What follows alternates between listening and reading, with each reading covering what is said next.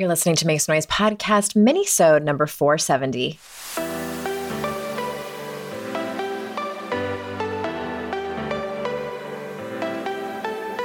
Welcome to Make Some Noise podcast, your guide for strategies, tools, and insight to empower yourself.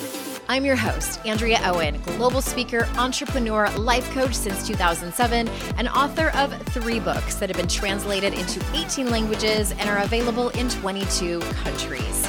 Each week, I'll bring you a guest or a lesson that will help you maximize unshakable confidence, master resilience, and make some noise in your life. You ready? Let's go. Hey everyone, welcome back to the show. I'm so glad that you're here. We are rounding out our spirituality and creativity theme. And I was thinking about what to share with you on this mini-sode, the last episode of this theme. And I was thinking about the episode that I did with um, David around deconstruction. And it got me thinking about really the overall message that I want to be clear on when it comes to how I feel about spirituality and and what I want for you. And it's pretty simple.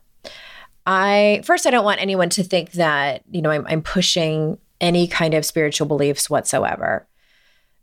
I've always felt like, well, I take that back. I haven't always felt like. I'll get back to that. Present day, I feel like as long as you feel grounded, you know, I guess it becomes a question, you know, as you think about your own spiritual beliefs, do you feel grounded in them? Like when you feel solid in it, when you're clear on what it is that you believe in, does that help you feel grounded? Does that help you feel tethered to who you are as a person? Does it help you feel tethered to maybe your community? Does it help you feel tethered to just to who you are, really? And does it make you feel safe? In some um, religious circles or spiritual belief systems, it's it's important to have a sense of community. Like, does your do your beliefs feel that for you? And also, you know, does it do you feel like it makes you a better human? Does it help you uh, judge less? Does it help you help others, et cetera, et cetera. You know, these are the, the things that that I feel are important. You know, in, in the um the outro of this podcast, I was very intentional when I wrote it. Um, when I created a new one a couple of years ago, and you know, it's our life journey to make ourselves better humans and our life's responsibility to make the world a better place. And I think that many religious circles teach that. At least I hope they do. I know some that kind of tout that they do, but uh, uh you know, um, on the front end, it, it it seems like that, but on the back end, it's kind of not. But I think that's the bottom line when we're thinking about what it is that we're looking for in our own spiritual beliefs. I think it's important to think about that. I think for many of us, we were handed religious beliefs at a very young age. I know that was the case for me. And as we're adults now, I think it can be helpful to look back on that. You know, maybe if you're in this place of a spiritual transition, if you're in this place of not feeling grounded, maybe kind of like in between, you know, people are in between jobs sometimes, like in between spiritual beliefs. The question you can ask yourself is Were you ever taught or encouraged or supported to think critically about your beliefs? And this is tricky because I see a lot of people on social media talking about how they teach their children to constantly question authority. And I'm I'm like, can you say more about that? Because I, okay, um, I, am very curious about it, uh, and I won't get too far down that rabbit hole. And I I do think it's important to at least teach your children to think critically. What does that actually mean? You know, it's funny. I never even really thought about the definition of critical thinking. I only thought about times in my life where I had done so and either it opened my my mind to other modes of thought, other beliefs, and I stayed within the beliefs that I had or it ended up changing my mind. The definition of critical thinking is pretty complex in my opinion. I looked it up and I was like, what? It's very, um, it's, it feels a little heavy handed. Let me just quickly whip through these four bullet points that I got from this is from a book called The Miniature Guide to Critical Thinking Concepts and Tools um, by um, Richard Paul and Linda Elder. It's currently on the website criticalthinking.org. So here's what they say quote, a well-cultivated critical thinker raises vital questions and problems, formulating them clearly and precisely, gathers and assesses relevant information using abstract ideas to interpret it effectively, coming to well-reasoned conclusions and solutions, testing them against relevant criteria and standards, uh, then thinks open-mindedly with alternative systems of thought, recognizing and assessing, as need be, their assumptions, their implications, and practical consequences. And lastly, communicates effectively with others in figuring out solutions to complex problems. Okay, end quote. Let me give you an example as it pertains to organized religion of how how critical thinking helped me when I was fairly young. And it wasn't this sort of like oh, I have this epiphany and then I changed my mind. It was these small things over time that led me to a decision. When I was about 12 or so, and I, I believe I told this story um, in David's interview. Uh, when I was in, so I was raised Lutheran, I was baptized Catholic, um, but we were members of the, our local Lutheran church from about the age of probably around kindergarten or so. So I was very young. And if you are a Lutheran, as it is in, I assume, many religions, you go through various kind of programs within the church. We have First Communion, which I feel, feel like we had to go through some classes to do that. And then the bigger one was confirmation, where it felt like it went on for years, but it probably was only like six weeks or something. I feel like it was years long. I still have much of the books of the Bible, especially the New Testament, memorized because it was in a song. Anyway, it was during that time, around that same time, when we had learned at school that a human can survive for three days without water. We can survive a lot longer without food, but without water, three days. And I came to my pastor and I said, What if Jesus was just unconscious?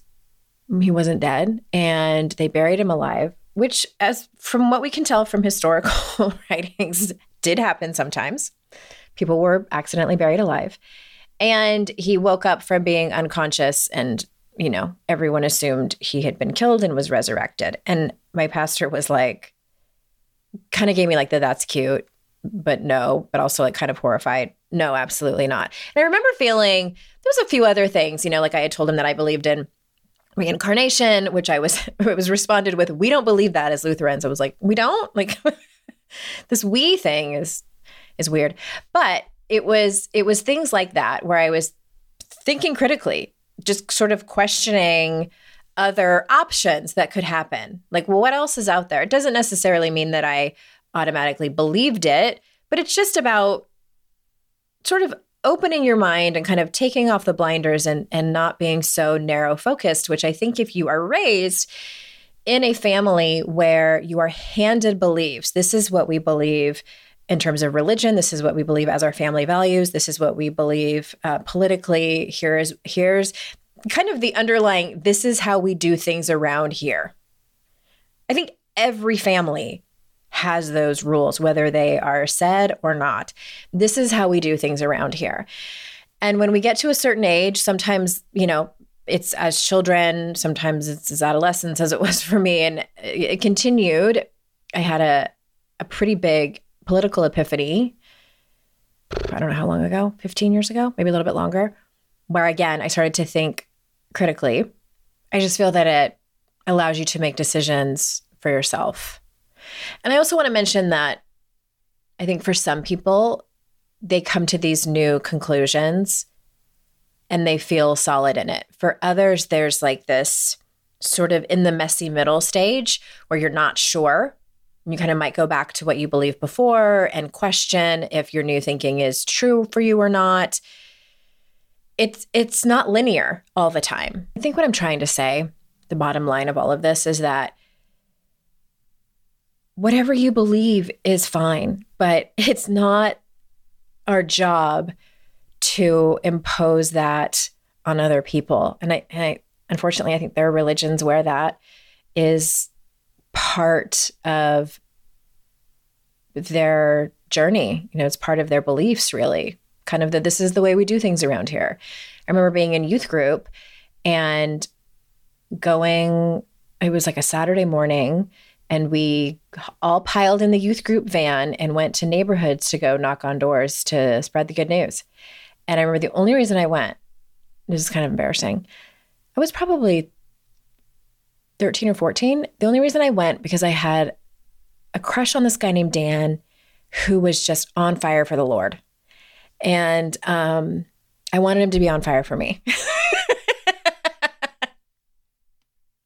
and I was so hoping that Susan, the youth group leader, would understand telepathically to put me in because she was she would put us in pairs, like pair me up with Dan. And she did not. And I I actually got paired up with one of my friends. So, but I was sorely disappointed. I was sorely disappointed that I didn't get to go door to door to to spread the good news with with Dan.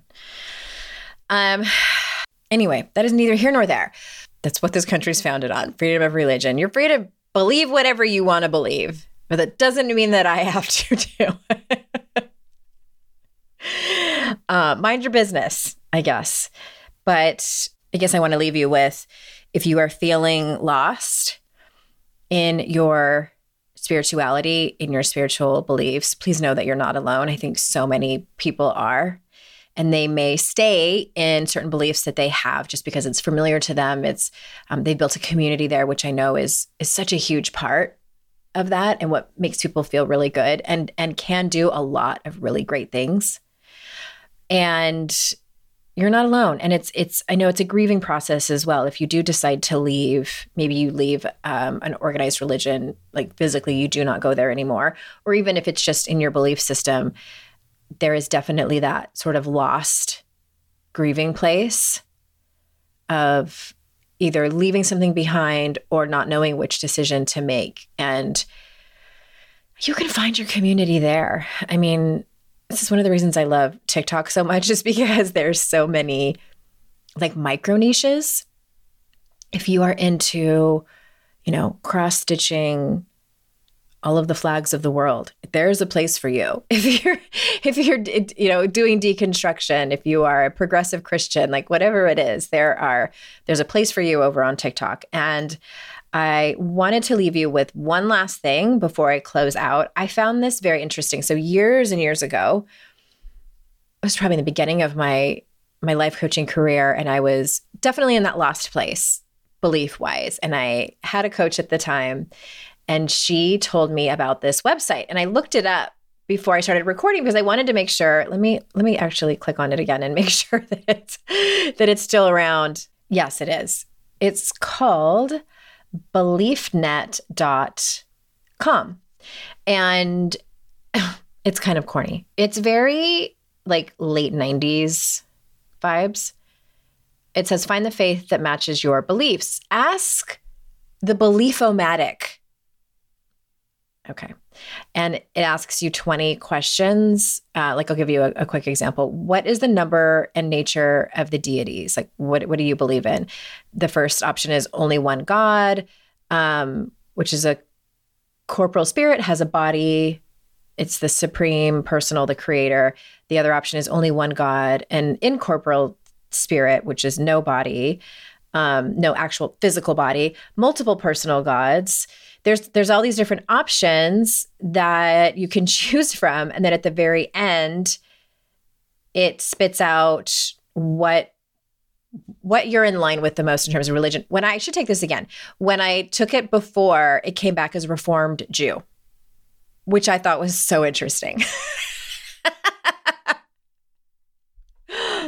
Which i remember years and years ago my mom telling me so her family that whole side of the family is from Spain.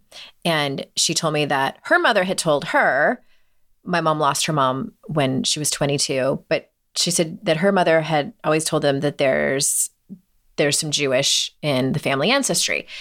And when I got my DNA done, it did come back that I had some um, Ashkenazi Jew. So you never know. maybe it's just was, you know, passed down to me.